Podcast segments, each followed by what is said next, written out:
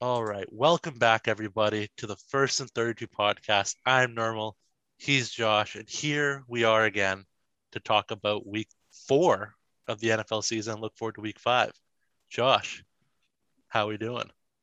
Great. Uh, can't believe it's already been four weeks. Uh, I wish this would slow down. I want I want football all year round. I, Oh, I think absolutely. we gotta. I think we need like a thirty week season.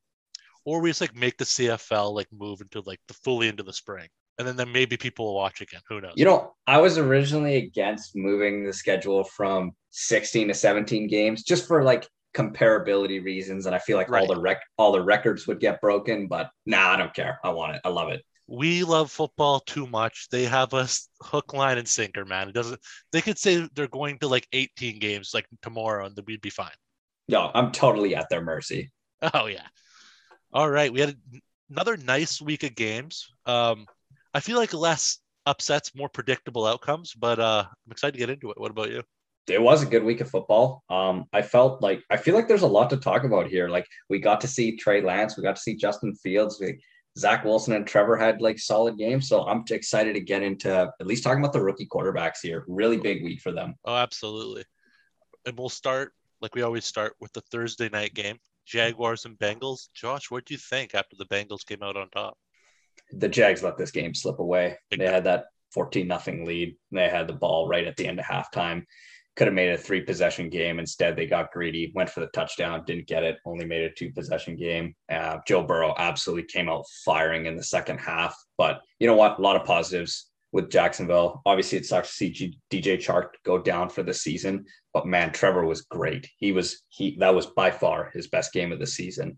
O line really wasn't doing him a lot of favors, but uh, really encouraged with what I saw with Burrow. Great second half, but man, these guys really need to start games better. This was the same thing that happened week two when they lost to the Bears. They started slow, but then he picks it up, and it, it was too late in week two. I totally agree with that last Bengals point, but I mean, unlike years past where you would say that and you look, it's like, oh no, they're 0 and 4, the 1 and 3, they're 3 and 1. So, I mean, they have time to figure this out, but they can't keep doing this. I think you're correct. Um, Trevor Lawrence, I agree, played a great game. The stats probably don't show that, but honestly, like they kind of got James Robinson going a little bit more this game, which was good. And uh, yeah, I don't know. I didn't think that there was a chance that Jaguars are going to lose this game after the way they started, and man, that got away from them quick. Well, he's surprised Urban Meyer tried to get greedy, go for that three possession game. I mean, what else do we expect out of that clown? Yeah, man. We okay. We need to talk. We need to stop and talk about Urban Meyer for a Let's do it. Let's do it. I feel like everybody else is. why not us? So, first of all, I've never heard of a non-fired coach not taking a team plane back from an away game. Have you? I I don't think so. He said he wanted to spend time with the grandchildren, but uh, he was spending time with somebody else. Didn't look like a grandchild. Yeah, that's just disappointing to see. Um, a guy who's not not a stranger to controversy. A lot of people think he faked his uh, illness to get out of Dodge and Ohio State, where they had that whole controversy going going on with one of his assistants. It's kind of in line with with um, uh, how he's been in the past. I will say the fact that he didn't get fired immediately is kind of a reflection of where the Jaguars are as a franchise.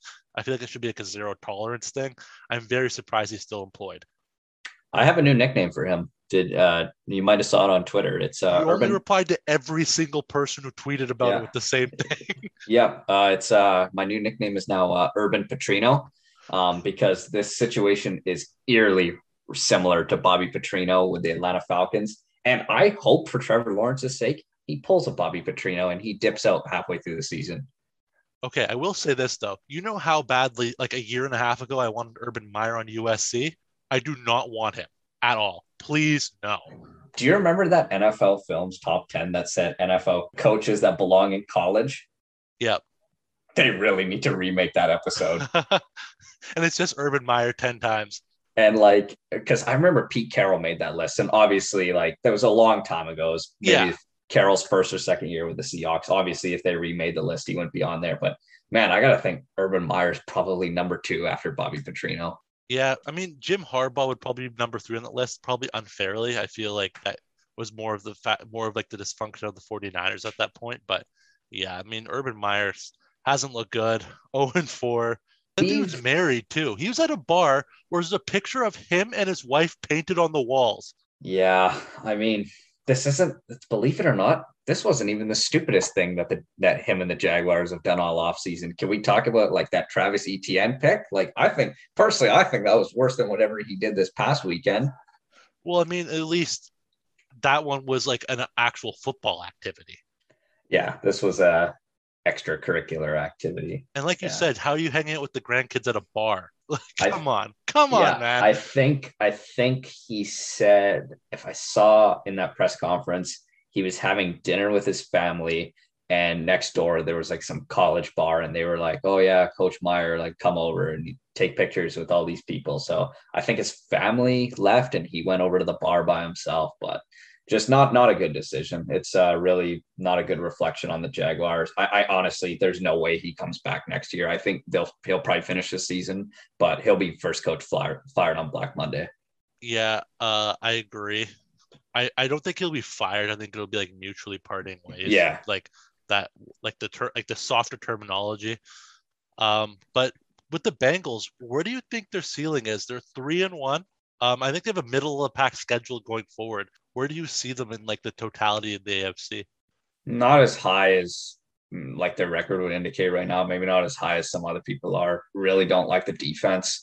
Really don't like the offensive line. Like if they now that Joe Mixon potentially has a high ankle sprain, I believe they said it could be. If he wasn't he wasn't looking great in this game, if he can't run behind that offensive line, then there's no way Samaje Perine or Chris Evans is going to be able to do anything. So you're completely taking your running game out of it, putting it all in Joe Burrow's hands. I mean, I don't know. I'm not holding out a lot of hope for these guys, to be honest. Yeah, I'm still staying on track with my nine and eight pr- prediction for them. It's uh, around where I had them. Um, enough to keep Zac Taylor's job, I think. Um, but yeah, I do not think they'll keep it up at this pace, at least. Now, moving on to the Titans and the Jets game. OT finish. Zach Wilson gets the win. Josh, what do you think? That's why that guy was the second overall pick. I absolutely love to see it. That touchdown he threw to Corey Davis, got us, got outside the pocket, gives them that little signal, go deep. Throws an absolute dot between two defenders, just draped all over Corey Davis. I mean, wow. He he has a special arm. He has his arm every bit as talented as Rodgers, Mahomes, Herbert, Josh Allen. This is just the beginning for the kid. I, I'm gonna. I must say, we were very wrong about him. Like very wrong. Well, I had him as my second. You know what? I came around on him near the draft. I had him as my second quarterback over Justin Fields. I think it's also be, our our view on that pick was tainted by our love of Sam Darnold. It probably was. I I remember saying at the time in our draft episode, like Zach, love Zach Wilson, but when Penei Sewell is sitting there, it really would have made me question this. And really, he's Penei Sewell is such a special talent that maybe I would have rolled with Sam Darnold just just so I could have taken Penei Sewell second overall. Yeah. Either way, I mean, looks like the Jets have their guy. Panthers seem to got a pretty good guy too. So I mean, it all works out in the end, I guess. It's got to escape Adam Gase, and life is good. Um, the Titans, man, they've been all over the place this year, man. It's just I really don't know what to say about them anymore. It's like, what do we really expect their ceiling to be at this point? Well, you know, after we, I think we had both originally picked the the, Ti- the Titans to win this game last week. Then it kind of came out later in the week that AJ Brown and Julio were both out. So I, I kind of knew that after that it was going to be a much closer game. But you know, the Titans D is is atrocious. Uh, so Caleb, bad. Caleb Farley's not healthy. You need him back. You have no pass rush whatsoever. Yeah. Also, I feel like I didn't think this would happen so dramatically, but 49 pass attempts for Tannehill in a three point game, that's too much. And it's it's so weird because at the same time, Derrick Henry gets 33 carries. So they're Yeah. running a lot of plays. They're just not very effective. Yeah, they just weren't efficient. And man, if you're not efficient on on against the Jets, but hey, you know what? Another takeaway though, the Jets D, you, they look pretty solid. Yeah, they were playing inspired ball, I'd say. Like besides Oh. Derrick Henry, because like uh, limiting Derrick Henry to 157 yards, and I say limit in this case only because it's Derrick Henry on 33 carries, is all you could really want. Yeah, those Williams boys were absolutely flying on Sunday. Oh yeah, you're those those are those are your guys, man. You you're I- probably the biggest fan of those two. I consider myself the third brother in that family. Um, really, I mean, they probably think so too. They probably they probably have their burners. They're probably following you. Let's be real. Probably. But yeah, Quinnen, you know what? He's up to three and a half sacks in four games. I'm still holding out hope for my defense player of the year prediction. Well, I mean, even if he doesn't get it, he'll be your pick next year too. Oh, he will be my pick till the end of time. Oh, he, retired still. He'll come back like week four. He's gonna get it. Absolutely. Oh man. All right, moving on to the Bears and the Lions game. Um, this is more of a tale of the Lions being ineffective than the Bears being effective, in my opinion. But what do you see? Yeah, the Lions were behind most of this game, but I thought we would have seen because they were chasing so many points. I thought they were going to see more D'Andre Swift through the air. Only four catches, but man, for God's sake, what are they doing on on the ground? Jamaal Williams has 14 Yeah. carries. Swift only has eight carries on the ground. Enough with this. You need to get this the ball in this guy's hands. He's a special, special talent. They need to give this guy an Austin Ekeler. Make him your Austin Ekeler. Make him your Alvin Kamara. Like, really, if I was starting a franchise right now, take any running back of my pick. I don't know about you. I'm taking Swift. Yeah, I'm I'm there with you. I mean, before injury, I had Dobbins maybe slightly ahead, and before injury, probably had Akers slight like behind, but not that far behind. So I'm with you that he's a special talent. It's just unfortunate he's in Detroit, man. Like they clearly don't either. Like this regime doesn't think as highly as the last one did of uh, D'Andre Swift. But either way, man, if this continues, he's got to get up out of there. And you saw, you know, Anthony Lynn before he was hired in with the Chargers, he was thought of as like, you know, the running back whisperer. And then, you know, you kind of saw him mess around with Austin Ekeler. You saw him try to get Justin Jackson, uh, Joshua Kelley involved. Like he was never willing to give the keys over to Austin Ekeler. And now Brandon Staley comes in and you see that they are giving the keys over to Austin Ekeler here. So I, I, if it takes Anthony Lynn getting out of town for them to finally make this offense flow through D'Andre Swift, do it. Yeah, I don't know. I don't know when that will be, unfortunately. Um, elsewhere in this game, Jared Goff, his stats kind of look better than what I think his play indicated. He was very effective when he when he got ineffective, I should say, when he got as they got closer to the goal line. Like there's a lot of empty possession. They should have scored a lot more than 14 points. Um, on for the Bears, Fields, he played better than the first game, but I would Oh yeah, I- I would hope. I would hope so. yeah, that's why I said it like that. I was like, it's more of like a no duh, but it still wasn't great. And it was more of David Montgomery kind of saved the day, but now he's hurt. But uh, what do you think about that? yeah, he was all right. Um, Justin Fields was all right. They Yeah. kind of they, they, you know, I expected him to have a much better game. This Lions D is really not good. He relied really heavily on Dave Montgomery and then later Damien Williams, but um, not really encouraged with what I've seen with just Justin Fields so far. You understand week one, okay, fine, you're playing the Browns, but man, against Detroit, I I uh I'm, I'm not gonna hit the panic button. That's stupid. Not after two games, but yeah. I don't know. I don't I really don't know. I don't know what to think of Justin Fields right now. See, I'm guessing that Nagy will be gone after this year, but I mean, it is the Bears, the McCaskey family. They don't really do shit the same as other franchises. They kind of give coaches longer leashes. I hope not, because I want to see Fields in a different offense that's probably more tailored to him before I really make any judgment on him. But I don't know when that will be. Well, that's enough of Lions Bears talk because I feel like we spent a weird amount of time on that. Uh, Colts and Dolphins happened. Uh, 27-17, the Colts went on the road. Josh, what do you think? Uh, not a lot to say here. I mean, it's Yeah. good to see the Colts get their first win. Nice to see Jonathan Taylor finally break out. Uh, was not happy to see Marlon Mack get 10 carries. I know what those guys are trying to do. Remember how they said that they're they're trying to trade him? Well, now they're trying to showcase him and up his trade value. Like, just don't worry about what the return for Marlon Mack is. Worry about winning some football games. Put the ball in Jonathan Taylor's hands. Don't worry about getting an extra round pick for Marlon Mack. Okay. Um, Miami's defense, wow, they've been very disappointing to say the least. One of the elite squads last year. You added Jaelan Phillips in the draft, you added Jevon Holland in the second round, and wow, not good. Um, these guys are really, they're really disappointing me as a whole. They're a lot further away, I think, than we originally thought heading into this year. I mean, before I get into the Dolphins, I have a couple thoughts on that. How about your boy Nyheim Austin Ekeler, Hines with the combined four touches for 11 yards. Yeah, just just for our listeners out there, just for our listeners out there, for some context behind that, I was told approximately maybe three weeks ago when Nyheim Hines got his new Yeah. contract, um, and it was a large contract. I believe it was more than Kareem Hunt, Chris Carson, and Austin Ekeler. I brought up that point of why is he getting paid more than those three running backs? And I had a Colts fan come to me and say, he's every bit as good as Austin Ekeler. They're identical players. And I, honestly, I don't even know how to. I don't even know how to respond to a like a, s- a s- take that stupid. Like, what do you even say to a person like that?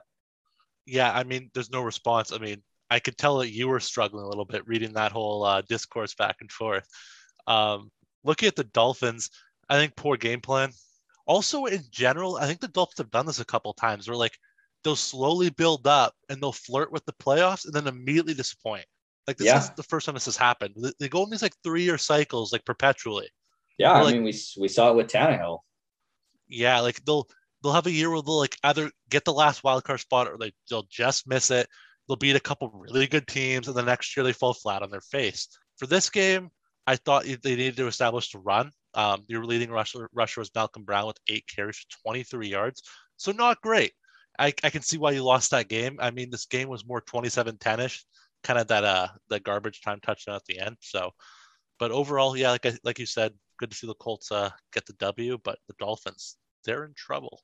Dolphins Dolphins have been weird this season. Like I don't know why Malcolm Brown. I don't know why all of a sudden like they just took the ball out of Myles Gaskin's hands. Like Yeah. I think he had an almost five yards per carry heading into this game. I think he's by far their best running back. I think he's all right. I'm not saying he's great, but he's better than Malcolm Brown. Well, well hear me out. Darrell Henderson and Cam Akers were better than Malcolm Brown, and Malcolm Brown got almost a third of the snaps with the I, Rams last yeah, year. I, I don't get it. That guy must be bribing coaches. Or he's just such a great guy. Maybe yeah, I can maybe, see it. He dude's Maybe. always smiling. Maybe. Uh, moving on to a very boring game. Uh, Browns and Vikings, it's 14 to 7. Josh, what were your takeaways from that one? really, really disappointed in the Browns. I honestly thought heading into this season, they had the potential to be the best team in the AFC. And uh, I really expected them to just lay it on the Vikings this past week. And Baker, I, I, you know, that shoulder obviously must still be bothering him 15 for 33, 155 yards. But wow, this was an ugly game for him. And uh, do you remember? I, I certainly remember. Do you remember that whole debate that Browns fans were saying uh, we wouldn't trade Baker one for one for Aaron Rodgers? Yes. Do you remember that? Yeah, yeah, yeah, yeah, yeah. Yeah, I would like for I would like that conversation to be revisited. I bet there's a lot of deleted tweets out there right now. Oh, absolutely.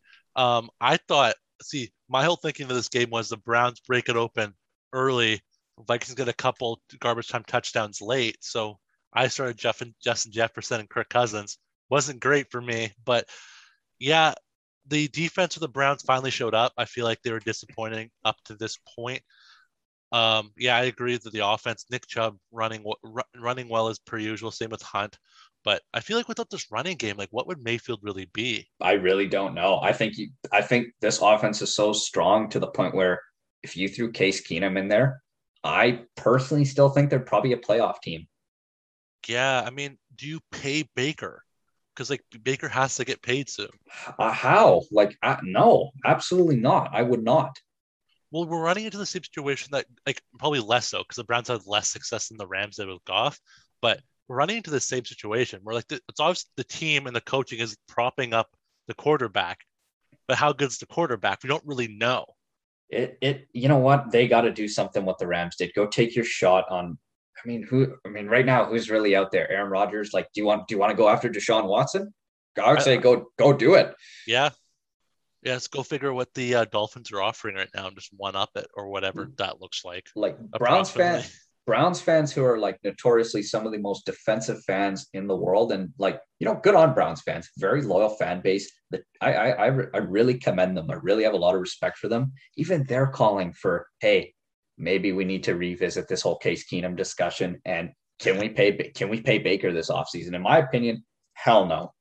Yeah, there's no reason like a, a like a B level floor quarterback should be throwing for under 50% completion against a subpar defense. There's just no reason for that. So that really worries me. It's something to keep a look, uh, keep an eye on going forward. the Browns are three and one. They're seem more of like a paper tiger up to this point, but I mean, still a lot of football left. Like with in terms of contracts, Baker is the next man up in that draft class, but there's absolutely no way he'd get Josh Allen money. I, there's no way I would pay him 40 million a year. If Josh Allen's getting paid 40, Baker deserves like 20. Yeah, but that's not going to happen. Well, you know what? I, I don't know then. Uh, there's absolutely no way I'm giving that guy even 30 million. No chance. Yeah, I don't know. It's tough to say. I mean, if Andrew Berry's as good as everybody in Cleveland thinks, he'll figure it out, right? Uh, moving forward from that big at Andrew Berry to uh, the next game, the football team went into Atlanta. Nice little comeback late. Josh, what did you see? Really nice games from Heinicke, Matt Ryan. Really nice to see Washington's offense get back on track here. Uh, Gibson had a great game on the great day on the ground. Terry was a freak like usual. Um, defense left a lot to be des- there's left a lot to be desired this entire season. Yeah. But um, you know, the Falcons were Falcons were sharp on offense. Matt Ryan had a great game, but still waiting on that Calvin Ridley breakout. I I I don't know when that's going to happen. I really thought like, you know, remember when Juju was putting up all those numbers with AB, right? Yep. And then AB leaves. All of a sudden, defenses are paying more attention to to uh to Juju, and his numbers go to hell. Yeah. Is that, is that what's happening to Calvin Ridley right now? Like, I, I don't get it. Hard maybe on that one. I think it might be a little bit of this Falcons personnel is not blending well with what Arthur Smith's trying to do. Also feels like Arthur Smith's kind of getting away from what made him the head coach in the first place. Like you're not seeing a lot of effective like running to set up the pass at all. They're abandoning it very quickly and it's kind of relying on Matt Ryan, which is what like the last four coaching regimes in Atlanta have besides like a couple years that Kyle Shanahan was there. So, I mean, Cordarrelle Patterson's been a nice surprise, but like, it's he's like the only like plus player consistently right now. So I don't really know what to think with the Falcons. And with all that said, they were still winning late into the fourth quarter before uh, Heinicke just threw up a threw up a prayer to Scary Terry, and he made it happen. Oh, I was gonna. What do you? What is your? uh What are your thoughts on Kyle Pitts so far? I think he's been solid. I wasn't ex- I was expecting big things from him, but you know what? Like this Falcon, I didn't expect the Falcons offense to be this bad, to be honest with you. With the way Todd Gurley ran at the beginning of last season, he looked yeah. he looked pretty solid. I thought, you know what? Okay, Mike Davis, he's solid running back. He filled in very well for McCaffrey this year. I really thought this running game would be a lot better than where it is in this offense as a whole. So no, my opinion on hasn't hasn't really changed. He's still a he's still he's a unicorn. He's a once in a generation tight end. He's he's going to be phenomenal. He's his floor, I said, was Darren Waller. We've never seen a tight end like him. So no, not n- nothing to say really about Kyle Pitts. He, he's he's going to be great.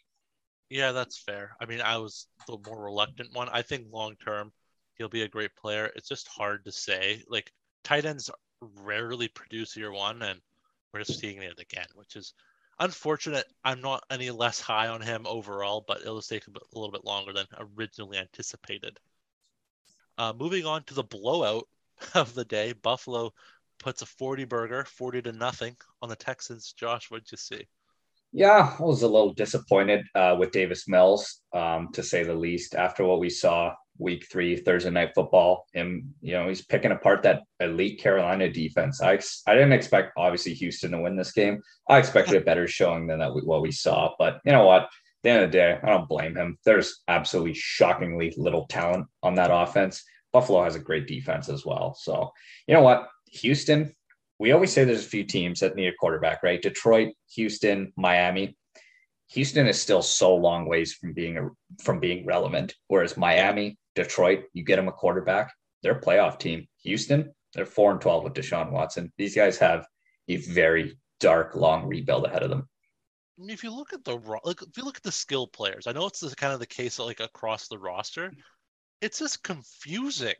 Like you have Mark Ingram, David Johnson, Philip Lindsay, and Rex Burkhead all on the same backfield. Like, what is up with that? And you have, like obviously Brandin Cooks is still good. Get that man out of there. Somebody please trade for him.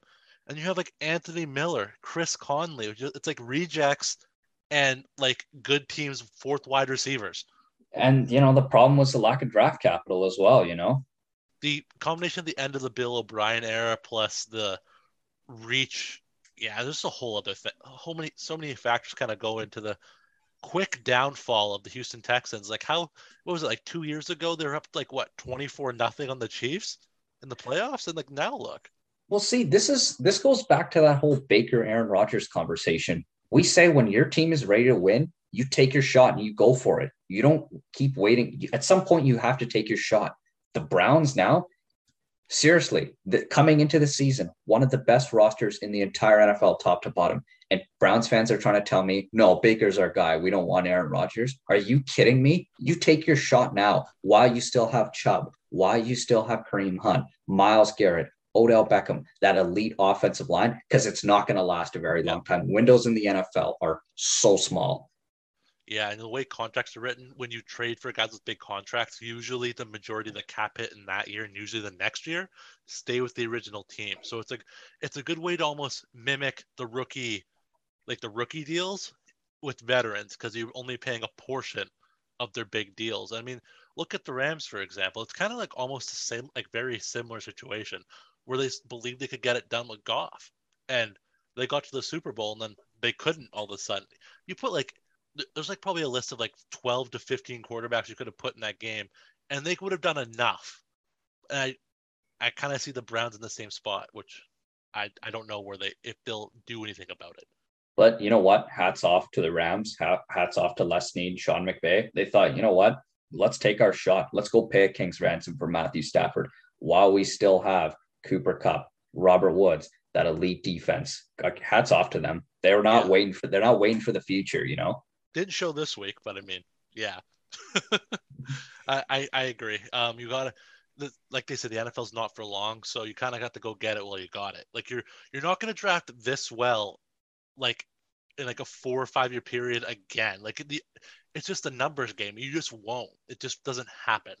So yeah, I agree. They kind of have to go and go and get their guy out there in Cleveland moving on to the Giants and the Saints, the uh, Giants kind of put a little nice little fourth quarter comeback together. Josh, what do you think?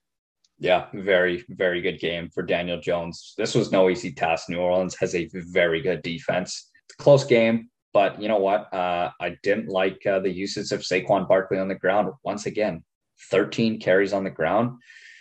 I, I am, there obviously must be managing his workload. His knee is obviously still bothering him because no excuses to, for this guy if he's fully healthy to have under 20 carries a game. That's that's the way you're going to win football games.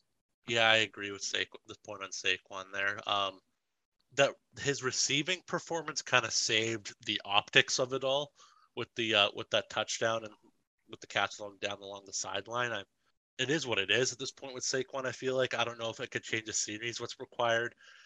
Daniel Jones played pretty good, like very efficient, like very efficient, like 10 yards an attempt, 400 yards. Like you can't ask much more from Daniel Jones. Um, but yeah, Kenny Golladay finally shows up. Kadarius Toney finally yeah. has a game with positive receiving yards because remember he was like averaging uh, like one catch for negative one yard a game before this.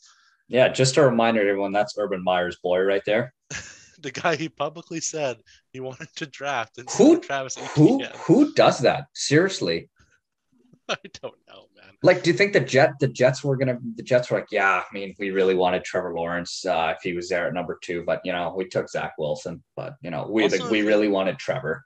If you looked at the Jaguars, like at that point, like at the point where they're gonna take that selection, the two places you think you're probably okay is running back and receiver. Because receiver, like you still have Chark, Shenault's in year two.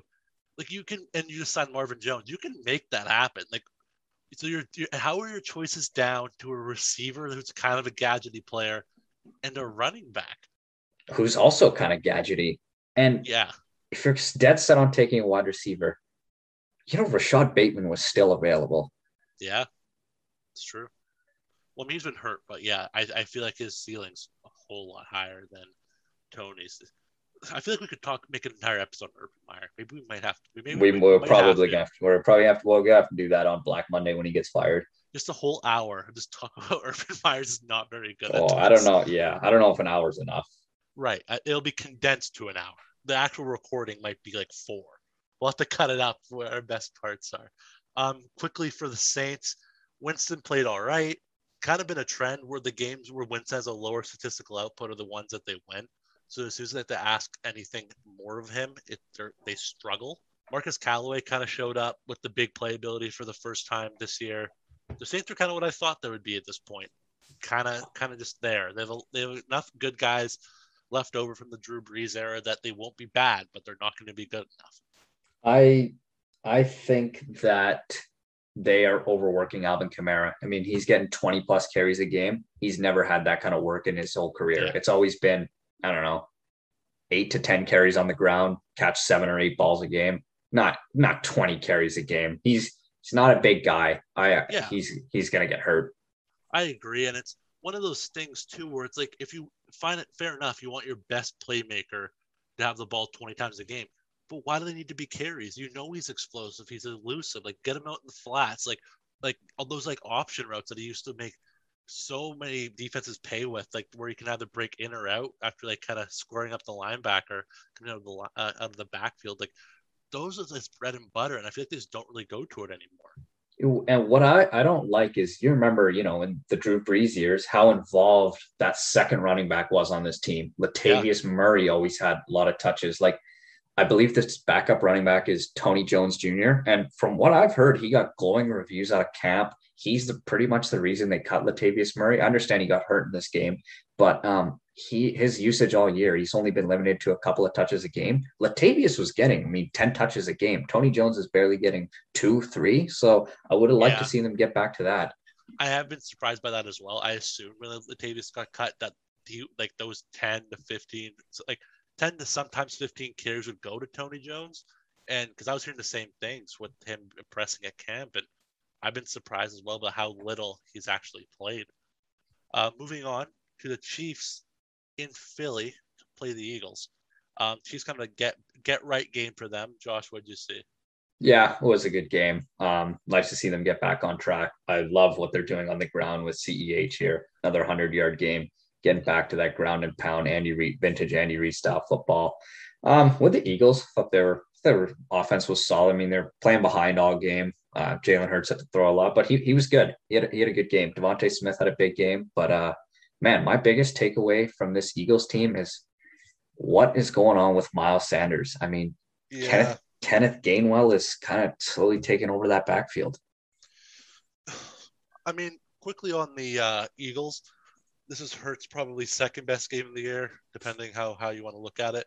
Once again, came against a horrible defense. First against Atlanta, then against the Chiefs.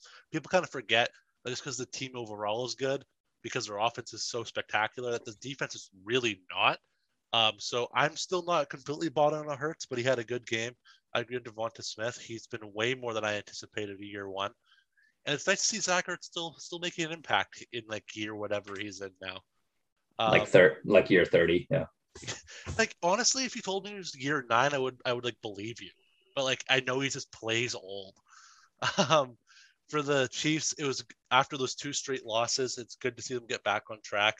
Nice five touchdown performance from Mahomes. Uh, kind of just only threw it up to Tyreek. It was kind of their game plan. It was like run the ball to CEH, play action deep to Tyreek. It was kind of the only thing they needed to do, and it worked. So hats off to them. They pull back to 500, looking to improve on that next week. And now moving on to the Panthers at Jerry World to play the Cowboys. What'd you see, Josh? Wow, this Cowboys offense is absolutely lethal. This was their second toughest test of the season after week one in Tampa Bay, but we saw their offensive line. We saw with Zack Martin back them dominate the Chargers and then Philly. But this was the real test against this elite Carolina D. And wow, they embarrassed them. Zeke went for 140 on the ground. Tony Pollard almost goes for 70. Yeah. Dak was absolutely flawless, only attempted 22 passes, but four touchdowns. So wow, they're still missing La'el Collins. Everybody watch out for the Cowboys. Yeah, they, they really turned it on in the third quarter. They really pulled away. They really like kind of like it was more of like enough of this like we we are better than you we will win this game type of thing I think the Cowboys have a great combination, but like the offense, like you said, and then an opportunistic defense. They make enough plays that they'll win you the game. Like Diggs has been a ball hawk so far this year, and Parsons is really impressed so much so that J- that uh, Jaylon Smith got cut. Um, yeah, like I'm just been impressed with the Cowboys. Most of the time when I see them at three and one or even two and two, it, this far into the year, I say just wait, they'll fall apart. I don't think there's a falling apart this year. Yeah, and you know, touching on Carolina a little bit here, man, this offense is really relying on CMC. And I know he's your best player, but you know, you remember then that Texans game when he got hurt, we kind of saw that offense just kind of go to bed. And that's against yeah. Houston. That's against Houston. If if you know, if you're missing your best player, be missing against Houston. Yeah, I will say shout out to the Canadian uh, Chuba Hubbard from the Oklahoma State Cowboys, I believe. Good to, good to see you starting. He, he's played all right so far, but I'm a big fan of his. Moving on to the first of two NFC West matchups this week. The Hawks were in Santa Clara, squeaked. If weird game, but they t- take take the win against the 49ers. What do you what do you think, Josh? I, I want to talk some Trey Lance here. That's what everyone oh, wants to hear. Let's give the sure. people what they let's give the people what they want to hear. Those same concerns we saw with Trey Lance in college were really at the forefront of this game. I mean, me and you yeah. both agreed that his accuracy t- sometimes in college was horrifying to the point where you look at this guy and you think, is this guy even draftable, let alone third overall pick? And he he missed a lot of throws. I understand, you know, jitters, it's his first start and everything, but like he's either airmailing it, throwing it at guys' feet. And listen, you're playing Seattle. That's the worst defense, one of the worst defenses in football. It's only going to get harder from here on out. But you know what? It wasn't all bad. Showed off his showed off his elite legs. Um, I will say one thing I do like in his game a lot better than I like in Justin Fields' game. He senses pressure very well, and I think he can make that decision to take off a lot sooner. He's not going to be sacked nearly as much as Justin Fields is. Yeah, I think we saw why Kyle Shanahan has this fully made Lance the starter yet. Because as you as you said, like you see the explosiveness, you see the potential, but he's just not there yet.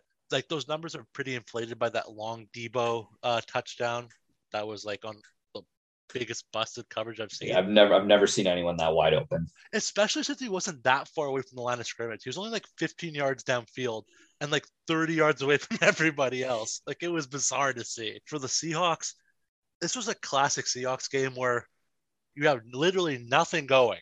Like nothing.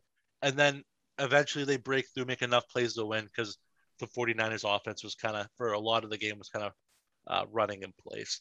Um, Chris Carson did get banged up though, so who knows if we might see a little bit more of Alex Collins going forward. Yeah, I understand Rashaad Penny's on IR, might be coming off in a week or two. Hey, maybe he can live up to that first round billing. I one thing I'll always remember is how because I remember the reaction to that pick was very negative. And then John Schneider leaked it to the media or to Schefter or Rapoport or somebody that after they picked Penny, another GM called them to see if they could trade for Rashaad Penny. I still can't believe he tried to sell it like that because I don't believe that for a second. I'm pretty sure. I'm, I'm I'm pretty sure they took him over Nick Chubb too, if I'm not mistaken. Was that the same year? It was the same year. Uh, I'm pretty sure that was the same year. Hey, you know what? Yeah. I, you know what? I'm uh, personally a Rashaad Penny fan. I stand by that draft pick. I'm that lone wolf because if you guys remember before he went down with his injury, he looked amazing. Chris Carson kind of just emerged out of nowhere. He was a seventh round pick. He wasn't supposed to be this good. But Penny was not a bad pick. Uh yeah, fair enough. Dude has potential. I I am a big uh I do watch a weird amount of uh is it Mountain West football with San Diego State. So like I was aware of Rashaad Penny and how good he was. I just thought where he got taken was a little bit rich for me, but fair enough. It's it's it's unfortunate how how much he's been injured thus far, but I was just more joking around. Uh, moving forward to the other NFC West game, the Cardinals make a statement in LA against the Rams. Josh, what do you think? I really thought the Rams were going to come in and lay it on these guys after what I saw from Arizona. Arizona, it seems like they play down to their competition. Like, yeah. I was thinking, if your offense looks average versus Jacksonville, what like you got your work cut out for you against the Rams. So I really was not expecting this. Obviously, I watched this whole game being the resident Rams fan of this podcast. Really good game plan from the Cardinals on offense. They've pinpointed the Rams' weakness, which is their third corner, David Long Jr. Um, they were they did a lot of things where they know they can manipulate formations to get him outside on either D Hop or AJ Green, and they continually picked on him. And besides that, like Kyler made some really nice plays, converted two huge third and longs in the second quarter where they really broke that game open. because like after the first quarter, it seemed like all right, the Rams seemed to be kind of in control of this game, and then the second quarter and then obviously into the third, they really blew that thing open, made a lot of key plays. You can tell that they were really prepared for this game. This one meant a lot for them, and for the Rams, on defense they just fell apart. I'll give, but with what I just said about what the Cardinals did to attack them, they had no answer, even though they could. Everybody watching that game in person on TV they could tell you what the Cardinals were doing. They were attacking David Long, but uh, the Rams on offense, Stafford was off. I didn't really see anything that the, the Cardinals were doing any different. It was more so Stafford was just missing throws. He was missing Cooper Kupp. There's like touch, like a easy walk and touchdown. He's threw at his feet, um, and then they kind of got away from the running game really early. Henderson ran the ball really well, averaging over six yards a carry. You're only down like 21 to 10, and McVay decided he had to throw it for the rest of the game. I didn't necessarily agree, but great win for the Cardinals and the Rams. All of a sudden, look like they're in a must-win situation against Seattle next week. I'm curious to hear your insight on what you know. You you obviously watch this game really intently. What's going on with DeAndre Hopkins' target distribution here? Why is AJ Green and Rondale Moore, Maxx Williams, Christian Kirk, why are they getting as many targets? I think Cliff Kingsbury's done a pretty good job this year. This, I don't know how much this might be Kyler actually more than Cliff, but they're using Hopkins to set up routes for other guys because they kind of know how defenses react, whether it's man or zone. If it's a man, you roll a safety. If it's zone, guys kind of more they kind of roll to um, Hopkins' side. So yes, he's good, so he's still going to make his plays, but it's less plays now because they know how to utilize the other guys off of it, in single coverage, much more favorable matchups. And like when Kyler's like with the deadly actions he's uh, had so far this year, taking advantage of it. And uh, on the ground, actually, the uh, Cardinals kind of got it going too, which was surprising. Because up to this point, the uh, Rams' run defense had been a bright spot, and James Conner had two touchdowns. Chase Edmonds had ten yards a carry. It was it was a clinic on offense for the Cardinals, and they got to four and zero. Oh. I, it does bring up the question though: Where do you think the Cardinals rank in the NFC going forward as compared to what you thought going into the year? I still like the Rams. I'm going to put the Cardinals second in this division um, just because the Seahawks defense is so atrocious and the 49ers defense is really letting them down. And honestly, like I just have no faith in Garoppolo and I don't have a ton of faith in Trey Lance, at least as a rookie. So I'd put him second in division, probably still below Tampa Bay. Right. Probably on par with probably Green Bay, I would say. Yeah, I think it's an accurate spot. I it's one of those things like we're like maybe not to this level. We've seen the Cardinals look good at early in the year. I like to see this level play sustained. There was a lot of other like like emotional factors in this game too that I feel like a lot of not a lot of people have looked at. The Rams had beaten the Cardinals eight straight times, so this was a big game for them to win. The Rams had just come off that emotional win against Tampa Bay the week before. So like it's normal for a letdown. Obviously, the Cardinals took advantage of it in a big way, a bigger way than even the most optimistic Cardinals fan would have expected. But uh, I like to see this play, this level of play, carried on for a longer period of time before I decide to crown them like the number one team in the NFC. One thing though, I am skeptical with the Cardinals. I think their defense is punching a little above their weight. I do yeah. like their I do like their front seven but I don't like their secondary. I think their secondary is definitely punching above their weight. Yeah, their run defense is still sus- suspect, and I agree. I feel like yes, I think the biggest thing they have going for them is they're fast right now, so they're kind of they're flying around the field. I feel like enough tape. Once there's enough tape on them, you'll see some of these better offensive coordinators, head coaches kind of start taking advantage of their speed with some misdirection stuff, the double moves kind of those like second level progression that you kind of need to see the team first before you can start dialing those things up. Uh, moving on to, I watched, I, I kept an eye on this game. I was wasn't really that entertained. Packers Steelers. Josh, what did you see from that game? Uh, I saw what I saw the week prior from the Steelers. Ben is looking was washed as ever. Another kind of so-so game from Najee on the ground, just 15 to 62, and it's kind of Packers below average run D in my opinion. I really thought this would have been maybe a blow up spot for him. But if it hasn't happened yet, I just don't see it happening behind this offensive line, to be honest. Like these guys have a dilemma. They you needed quarterback, yeah. but you need an offensive line. So do you draft a quarterback and put him in a Sam Darnold type situation, or do you invest your draft capital in offensive line and just try to go acquire a quarterback. Like, I, I don't know what the solution is here for the for the Steelers. Do they have their first round pick this year? Is, it I, not the Dolphins? No, I believe it's theirs. Oh, okay, I wasn't sure with the Minkah trade whether or not they still owed a pick to the Dolphins or not. I agree, Ben did not look good, and for how bad the Steelers looked on offense, like that blocked field goal was not offsides. Like you can tell me whatever you want. Like that was a clean play. So I think the Seals kind of got uh got ripped off there. Um, so this, that game would have been a lot different going into halftime had that stud. Yeah, that O line's an issue. I don't I don't think it's Najee. I don't think a lot anybody thinks it's really Najee's fault, but good on Big Ben for getting his 400th touchdown though. That's one good thing that came out of this game for them. You know, I'm I'm curious like what what if you're the Steelers GM, do you what do you do? Do you go and get a quarterback or do you invest your capital in the offensive line? Like, do you do what the Cowboys did? And granted, the Cowboys had Tony Romo when they were doing this, but do you go and you just like build up your O line, spend how many years in the draft beefing up your O line, and then you feel like, hey, we can throw any quarterback in there? Or do you go and put high draft capital in a QB and maybe risk having him in a Sam Darnold situation? Honestly, it depends on how much you believe in those Aaron Rodgers rumors uh, going to Pittsburgh. Because if there's actually credence to that, then you go all out on the O line, free agency, the draft. You do whatever you can to make that thing better because you know that what like then you like you can whether it's a second or third round, you can draft another wide receiver if two doesn't come back, and then all of a sudden you see Najee become more effective in the pass game in the run game with with A Rod in the fold. Obviously, it's a lot of projecting that A Rod ends up on the Steelers next year, but it kind of depends on how the offseason unfolds. Like it, it might be another year of will he, won't he, with pack with uh, Rodgers going back to the Packers or not.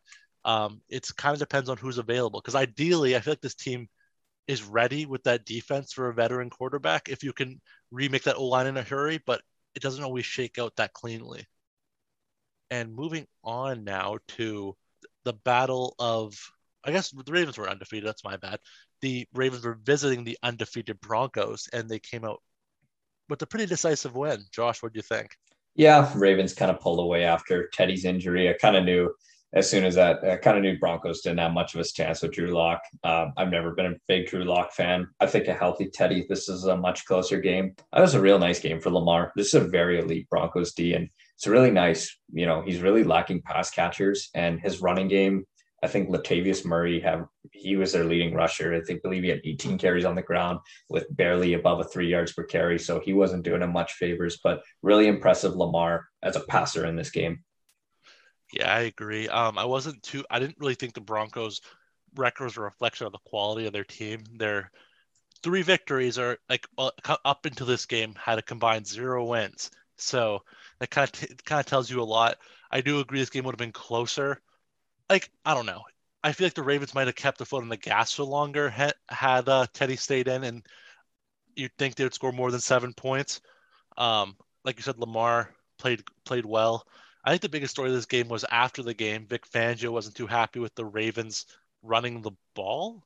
I, I, I, didn't really I feel like I didn't read enough up on this. Do you know what happened? Yeah, it's like to my knowledge was I guess the Ravens have had a streak, like pretty long streak of having hundred yards rushing as a team and they were like four yards away. And then Fangio was not happy that they ran the ball. And then Harbaugh responded saying that you're down 16. Why are you still trying to score with like 10 seconds left?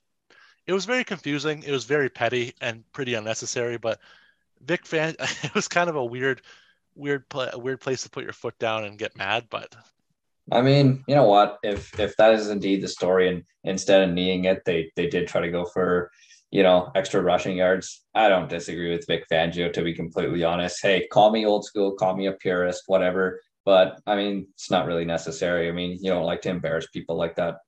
Right. Well, my whole thing is like to go through a line of thinking. The easiest way to stop them is to stop them.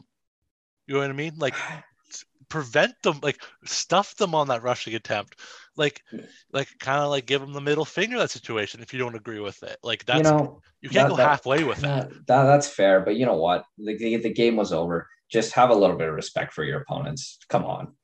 But fair enough. I feel like either way, like no matter what side of the coin you land on this, I don't really fault you. I don't really. I think it's kind of a non-story. I mean, it it was like a four yard rush play. Like it's pretty inconsequential. Like it's it's an extension of garbage time, and I I feel like no nobody's really paying attention to the game at that point. But either way, I'm not really mad or upset or. You know what? There's some there's some bad karma coming the Ravens' way. There's even more bad karma than three running backs tearing their ACLs. Like I, say, yeah. I feel like they've gotten their yeah, karma you know, yeah, yeah. You know what? Stop doing dumb shit like this, and then maybe some good karma will come your way. But you know what? It's the same thing that happens with the Titans last year when they were celebrating on their logo and everything. Yeah. I have a feeling like, uh, yeah, it's not going to age well for the Ravens. Well, I guess we'll see. Watch out, Brave. Watch out, Baltimore. Josh has you on Karma Watch. Um, moving on to maybe the most anticipated regular season game in NFL history, the Bucs. Tom Brady's return to Foxborough. Josh, what'd you see? What a curveball this this threw me. Like I thought, okay, Right? it's an anticipated game, but the Bucs are going to beat him by thirty. But wow, what the hell happened? I thought Tampa was absolutely going to lay it on Mac Jones and make his day miserable. You know, they took Damien Harris out of the equation. He had like minus four rushing yards. So, you know, Mac, Mac, hey, you know what? Credit where credit is due. Mac Jones had a very good game. Yeah, I agree. I was very pleasantly surprised. If you told me ahead of time that their team rushing total would be negative one, that like they would have lost by like 30 and Mac Jones would have thrown like four interceptions, I, I thought he was efficient. You know, obviously his like intended air yards were down, but that's kind of within the Patriots offense anyway. And they're he he moved them down the field when they needed to at the end of the game. It's just the goat made the play, and then they Nick Folk missed a field goal as well. That's also pretty important. But I think it's a pretty pleasant pleasant or a good sign, I should say, moving forward for the Patriots fans on Mac Jones because up to this point I wasn't really convinced. I'm still not convinced. I'll tell you why. Okay. There was an out route he threw to the sidelines. Receiver had separation. There was such little velocity on that ball that the corner was able to almost come back and jump the route and take that for six. But I think he ended up getting a hand on it. Like you, you see, you see when the ball comes out of Aaron Rodgers, Justin Herbert, Zach Wilson, uh, Josh Allen's hands. It Yeah. comes out of there like an absolute missile. And wow, his his lack of velocity on the ball is so concerning. I I I, honestly can't believe this guy was a first round pick. It's actually ridiculous. Well, I mean, if Kyle Shanahan had had his way, according to reports, he could have been as high as number three. Yeah, I agree with that. I mean, if he keeps making those mistakes going forward and like repeatedly, then I'll be I'll be more concerned about that. But right now, I think it's still early. He's allowed to make mistakes. They nobody really gave him a shot in this game. The fact that like he gave him a chance to take the lead late, that's all you can really ask for in this spot. No. I, I- you know, I get that, but this wasn't even a mistake. Like this is just like a lack of just a lack of arm talent. And like you don't gain arm talent as you get older. Like, you know, it's not something Right. you can learn. Either you have it or you don't. Trey Lance has arm talent. Zach Wilson has arm talent. Trevor Lawrence has arm talent. Justin Fields has arm talent. This guy doesn't. I I I don't know. I don't if if he played at any other school besides Alabama, answer this, see a first round pick. I don't know, but at the same breath that Carson Wentz doesn't exist as Trey Lance a first round pick. It's also a fair point. And Josh Allen as well. He's It- it- another another it- small school guy. If you start making those like contingencies, man, it goes too far. That's true. my Yeah, that's a good point. I think the pay, one thing I've learned more so than anything but Mac Jones, I think you're right. The jury's still out. This was a positive sign, I thought, overall. But for how much money the Pats spent on offense, it really gave them nothing. Yeah, and we talked about this. Like, yeah, you went on spend, but who did you spend on? Kendrick Bourne and Nelson Agholor. Uh, Jonnu Smith's been a huge disappointment Oh, so yeah. far. We're Hunter- big Jonnu Smith fans, and I've been thoroughly disappointed. Hun- Hunter had. Hunter Henry is solid, but man, like you didn't go out and get like a alpha number one receiver. I'm not not trying to say Will Fuller is one, but he goes and signs, I believe, like a one year, ten million dollar contract with the Dolphins. Like, what are you guys thinking? Oh yeah, especially since Will Fuller, Golladay, Juju, Watkins, I think that's it. All signed for less than Kendrick Bourne did. Like I feel like they really jumped the gun. Like I don't know if Bill Belichick read it wrong or whatnot, but so far the reviews have not been positive for the skill position players, and I feel like that's another reason why I give more credit to Mac Jones for what he does because I feel like it's more him. But Yeah, like J- Jakobi Meyers is their is their top receiver. I like him. He's a, he's a good player. But and you could have um, spent forty million dollar less in free agency, and exactly, he would still exa- have been your number exactly. one receiver. You could have you could have gone with Will Fuller, Jakobi brought obviously had Jakobi Meyers, brought in Will Fuller, and even just go Hunter Henry instead of Jonnu Smith. Yeah, uh, it's it was it was questionable strategy then. Um, I feel like their defensive guys have done more. Like Jalen Mills has surprised me, I think, um, and then Matt Judon's played pretty pretty well up to this point. But yeah, offensively, that free agency class has not paid off so far. The one last thing about Jonnu here is that you know we we saw the Titans really underutilize him. At least we thought. And Belichick's always been a Jonnu fan. He had made a lot of comments saying, "Oh, he's you know the best tight end in the league." After the catch, I thought, "Oh Yeah. man, he's going to come in and he's going to absolutely he's going to eat under Belichick." But I'm pretty sure his percentage of uh, routes run is lower than Hunter Henry's. And Yeah, blocking blocking's not really Jonnu's game. That's more Hunter Henry's game. Jonnu's a receiver. yeah. So- their, their roles are kind of reversed to what we really thought because yeah, Yeah. John's been in line more than Hunter Henry is. But like you said, that's not John's game at all. He's more of like a Darren Waller light than he is a Tyler Higbee. It, that, I, know it's a, I know it's a weird comp. That's like the best I could come up with on the spot. Um, moving on to the Monday night game, very impressed with Justin Herbert again. Nice, nice, especially in the first half. Um, the Raiders were in town, obviously. The the silver and black showed up in LA, but uh, the Chargers come out on top. What Josh? What'd you see? I felt the Chargers let these guys hang around too much. They their their execution was not great. Like, but you know what? I was really impressed with the Chargers on defense. They were in Carr's face all game. Bosa absolutely embarrassed Alex Leatherwood, their first round pick. Yeah. Oh, agreed. I think the Chargers at this point are a much better team. They're clicking. But at the same time, you still see those signs of the old Chargers where they try to lose the game. I know that's what ev- that's what everyone on Twitter is saying. It's like, oh, it's the same old Chargers. It's, I don't know. I feel like, like last year, would you have been surprised they took, if they took a game from the Chiefs? No, because they almost did. I think Brandon Staley is a much better coach than Anthony Lynn. I don't think that's close. He's probably favorite for uh, coach of the year right now. But I feel like it's like Herbert and Staley really carrying this team despite itself. Yeah, and you know what? Quiet games from from the receivers, Mike Williams and Keenan Allen. Um, this is a very very weak Raiders secondary. I, I expected them to just absolutely go nuclear on these guys, but I, I, I was I was happy to see uh, Austin Ekeler on the ground, 15 carries, and I, I really want to see them keep that up. I don't want him see I don't want him dipping below double digits anymore in carries. Like I mean, Casey Hayward's good. Just getting back to the Raiders secondary, but besides that, even at full health, they aren't good. So make them banged up.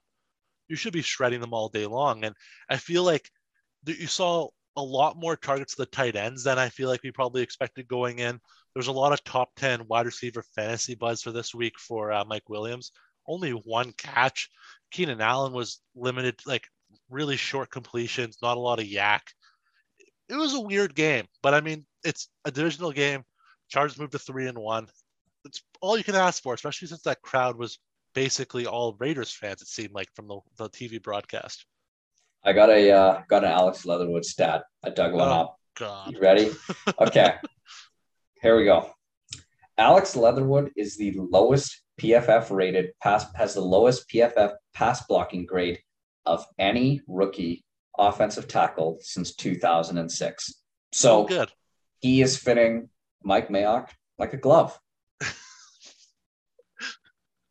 but but do you remember actually according to Mike Mayock, wasn't this guy the top offensive offensive lineman in the draft actually ahead of uh, Penei Sewell, Rashawn Slater, Christian Darrisaw? Man, I don't even know what to say. Put that in.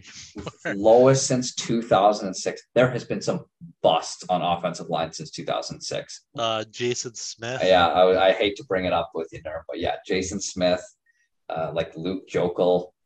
Uh, there- Was there another Re- Greg Robinson? Greg Robinson? Perfect. I don't know if he was before 2006, but like Robert Gallery. Yeah. Oh, he might have been. I don't. I think he might have Alex Barron. He was 06. pretty yeah, bad. Alex but no, he- Barron he, was, was bad. 2005 though. I think. Yeah. Um, yeah, there's been a lot. And I understand it's only four weeks, but wow, he has been atrocious. Yeah, I mean, for his sake, I feel like long term he'll probably get kicked in at guard, and he'll probably play all right. But like clearly at this point, he's just outmatched by even like mediocre edge rushers, which is not a good sign. Especially for a guy you drafted so high, like you said. But maybe that's just Mike Mayock, as you said. Yeah, what what more do you expect from Mike Mayock? I'd be more shocked if, if Alex Leatherwood was actually playing well, to be honest with you. That's fair. I what what will you do if what, what we were going to week five if end of like 13 weeks from now the Raiders are like in this position for the number one seed. Alex Leatherwood's turned it around, like number one graded player PFF. Do you have the capacity for that result? Nope. I will never. I don't care if they win the Super Bowl. I'll never. I'll never say a nice thing about Mike Mayock.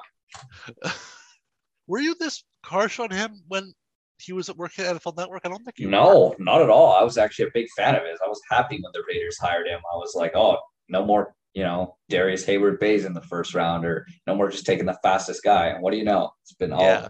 Been, it's like Al Davis never left. So because I just want to no. keep some context here after your rant from, or I wouldn't say rant, your passionate monologue from last episode. Um, there's some context for the viewers because obviously, like we go back quite a ways like but pre-COVID, me and Josh used to watch every draft together. We thoroughly enjoyed the NFL Network pre-coverage. So that's why it's so surprising how stark of a 180 his opinion on Mike Mayock is. You know, maybe I shouldn't be so hard on him because I know Jon Gruden is in his ear, but I mean they're Jon you know, Gruden's picks for sure. They are they are Jon Gruden's picks. I shouldn't be so hard on him. But hey, I got I gotta take this anger out on somebody. He's a glorified like director of college scouting. Yeah, probably. He's probably making Gruden's coffee. That's probably his job. But is it good coffee? Good coffee is key, man. There's like there's a big difference between good coffee and bad coffee. I don't know, if it's anything like the way he drafts, ooh, well, I wouldn't, Bitter, I wouldn't want to drink. I wouldn't want. Yeah, I wouldn't want to drink that coffee.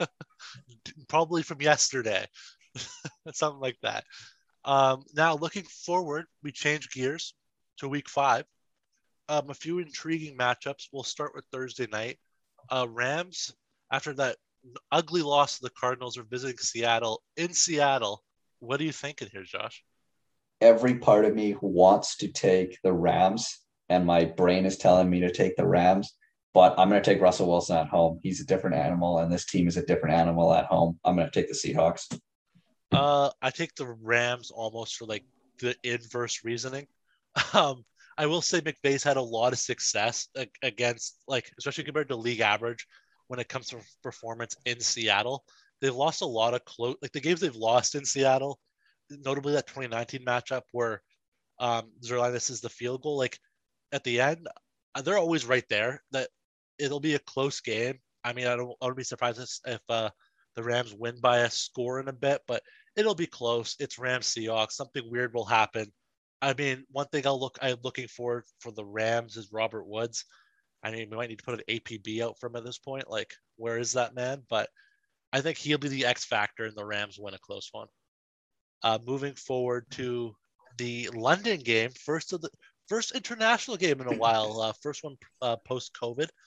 Uh, Jets Falcons. Where are you going on this one, Josh? I think I got to take the Jets. I loved what I saw from Zach Wilson last week. I think he continues that effort. Uh, they're getting Elijah Moore back this week, so yeah, give me the Jets. Um, I'm going to go Falcons just because I think it's letdown game time for the Jets. The Jets aren't at the point where they can string together wins, I don't think. So uh, give me the Falcons in a somewhat close game. I think it might be a 10 point game, and then some garbage time points makes it close at the end, but give me Matt Ryan. Uh, moving on to Texans at home versus the Pats. Josh, where are you going? Yeah, I have to take New England here after what after the way Davis Mills and that offense imploded last week. New England's defense did a very good job against Tampa Bay last week. So yeah, I'm gonna take New England. Um, I'll take the Texans. I think for all those good things I said about Mac Jones, I think it's another letdown game. It's it's just what happens with rookie quarterbacks. They're up and down. I think uh, last week was a lot of up. I'm expecting a lot of down now, and I think the Texans take advantage. Maybe a couple turnovers from Mac Jones. I think Davis Mills has a better game, and uh, the Texans win by I'd say like a field goal at the end. Uh, moving on to an NFC North divisional battle, Lions are visiting the Vikings. Josh, who do you got? I'm I'm surprised that the the, the Vikings are favored by ten here. Um, I'm going to take Detroit. A lot of lot of question marks for the Vikings on offense. We still don't know about Dalvin Cook's uh, ankle injury. Um, I think it, from what I've heard, high ankle sprain. Those things are very very serious. They linger a lot. Yeah, I'm gonna I'm gonna take Detroit here. yeah, those high ankle sprains are like bad because it's not only the ankle into the foot, it's also kind of pulls in your calf a little bit. I can see why the Lions are going to win a game eventually. If this might be it, but I'm going to go with the Vikings. I just think the Vikings have too much on offense. Even with Cook out, I think uh, who's their who's their backup running back? I always forget his name. Alexander Mattison. Yeah, Alex Mattison. I feel like he's he does enough.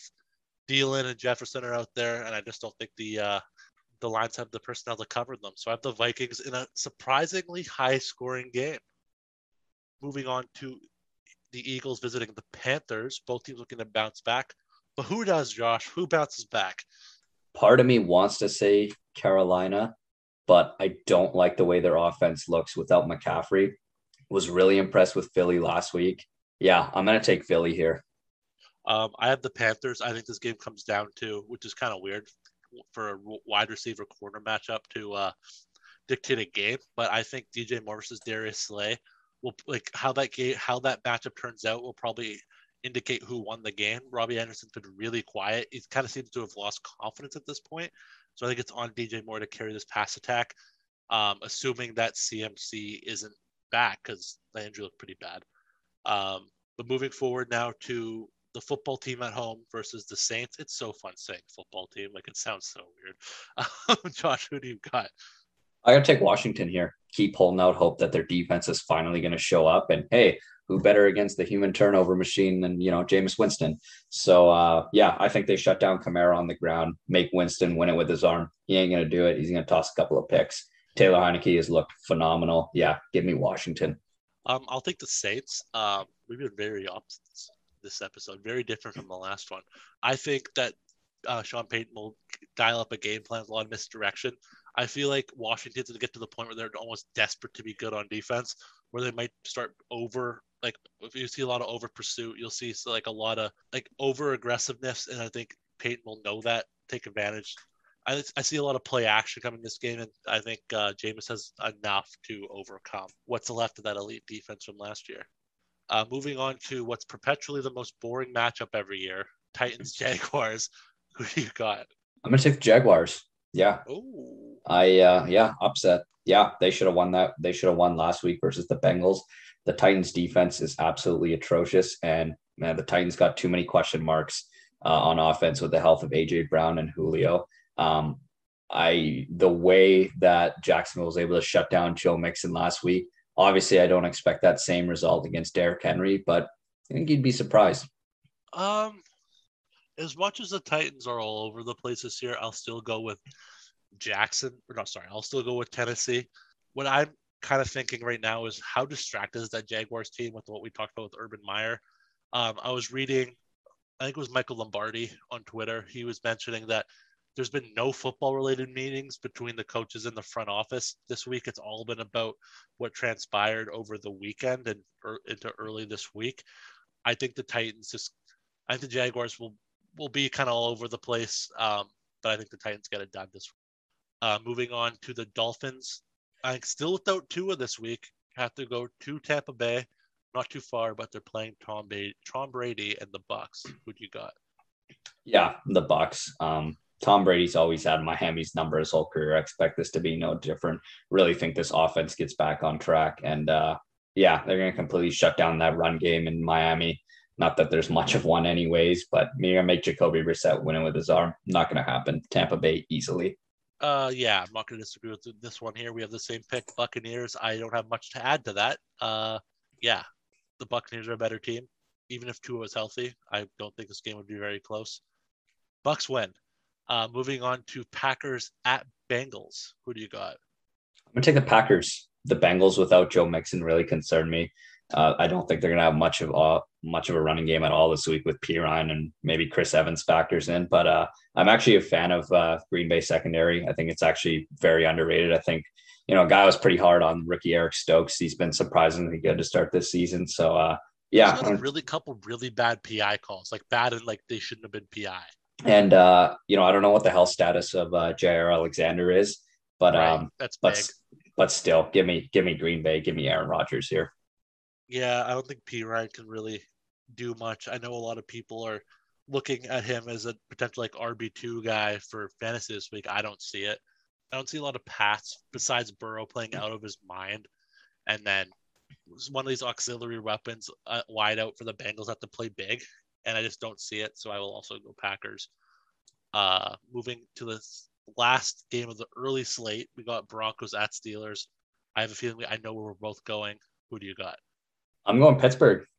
Never mind. Just kidding. I take that back. As surprising as that is, you know, if we see Drew Lock, um, which I think we will, Teddy did suffer a concussion. Yeah, the Steelers have had a tough schedule so far. You know, they've had to face Buffalo, who they ended up beating, lost to the Raiders, Bengals, and the Packers. I mean, those are some pretty solid teams right there. So, uh, yeah, they're going to get it right and they're going to be all over Drew Lock. Yeah, Pittsburgh. I, am going Broncos. I have a nice bold prediction in this game that both teams will score a defensive touchdown. And I think the Broncos, I think that, I don't know. I just have a feeling that the Broncos will get enough done that they'll beat the Steelers. I, just, I don't know. At this point, I'm just kind of fully out in the Steelers, so I don't really think I'll pick them any game going forward. But uh, yeah, I'll go Broncos for no really good reason.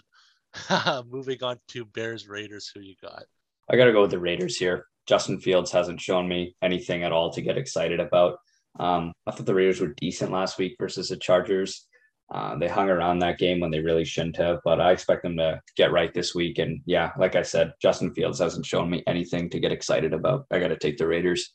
Um, I will also take the Raiders um, because this game really for the Bears comes down to whether, assuming Montgomery's out, I don't know if they've made a decision on that yet. I, um, I believe so. Yeah, it's all on Damien Williams, and I besides the one the one game was the Super Bowl to be fair, but besides the one game we don't really know if he's capable, and I just I I just don't I wouldn't bet on that, so I'm gonna take the Raiders as well.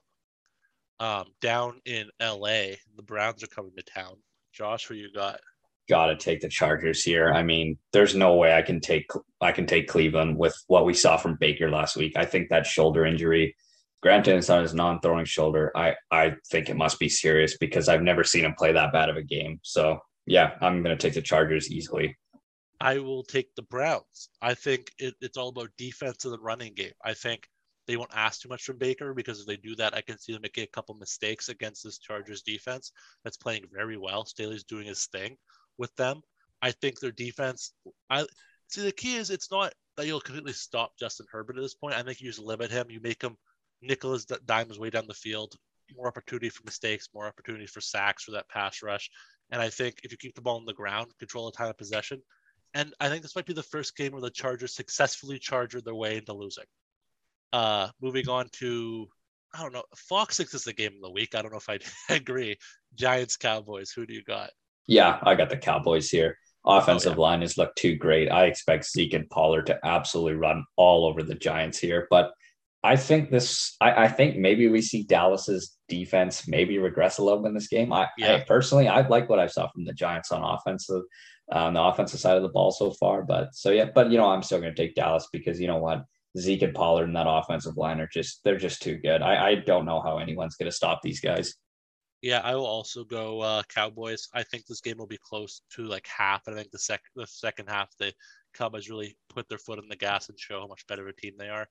I, I, I expect less turnovers because I think Dallas has benefited defensively. Like not like their raw stats aren't great. It's been the turnovers that's kind of kept them afloat a little bit, and I think I think that's the lack of turnovers keeps it close for a while, but at the end the Cowboys pull away. Uh, the other the, for the second straight week we got two NFC West matchups. Um, the second one this week, Niners at Cardinals. Who do you got? I got to take Arizona here. We don't know what the status of Jimmy G's injury is you know, if he does play, it'll be less than 100%. And if he doesn't, it's going to be, you know, Trey Lance in his first start. Um, yeah, not after what I saw last week. No, thank you. Cardinals. Uh, I'm to take the Niners. Upset special. I think the same way the Rams had a letdown game after the Bucs game, I think they have a letdown game again after the Rams game. I think that 49ers defense does enough, even though everybody seems to get injured all the time. I will, I think DeMeco Ryans is enough scheme, scheme them, scheming them up and uh, I think Fred Warner's and the boys will get it done and keep the game close enough for the for Kyle Shanahan to draw something up at the end and get the job done. Uh, moving on to the Sunday night game, Bills at Chiefs. Josh, who are you going here? Wow, this is going to be the game of the year. Really, um, you think so? Which probably means it's going to be like a six to three game. But uh, yeah, that's fair. When does a game of the year ever live up to game of the year besides like Rams, Chiefs, and like yeah, I was, I was gonna say Rams, Chiefs. Like I still, yeah, we all still remember that one. But uh, you know what? I'm I'm gonna take the Bills here. I'm gonna take the upset here. I do not like what Kansas City has done on defense. Yeah, give me Josh Allen. I really like what the Bills are doing on D here, and uh, this is going to be a very very high scoring game. Oh, I agree. Um, I think obviously the Chiefs, regardless of how good your defense is, usually the Chiefs will find a way to score. Obviously, the Chiefs defense is not good, but it's enough that I still think the Chiefs against the Bills. I think Josh Allen has another up and down performance, which against the Chiefs defense will appear to be great just because the stats will still be like so off the charts. But I think if it comes down to Patrick Mahomes versus Josh Allen, give me Mahomes every time. And that's why I'm going Chiefs. Uh, last game, Colts at Ravens on Monday night. Um, Josh, where are you going? I guess I'll go Baltimore here. I like I don't feel great about that because because like I'm I'm I'm a fan of the Colts defense. I think it's I think it's solid, but man, I'm really just not a fan of that offense. I, I don't think they're gonna get a whole lot done on the ground versus the Ravens this week. You're really gonna put it in Carson Wentz's hands. Uh, yeah, no, thank you. Um, yeah, yeah, give me the Ravens. I'm also going Ravens. I think this game has blowout potential. Um, it'll probably be close. I feel like a lot of these primetime games end up being closer than they should be. But Ravens are a better team, playing better right now, and I don't think the Colts have the speed on defense to keep up, and then the Colts don't have, enough on offense to really put up the points to keep pace. So I got Ravens in this one. All right, that will do it for our picks, our recaps, and this episode. So thank you for tuning in to the First and 32 podcast. I'm Nirmal. He's Josh. Thanks for listening.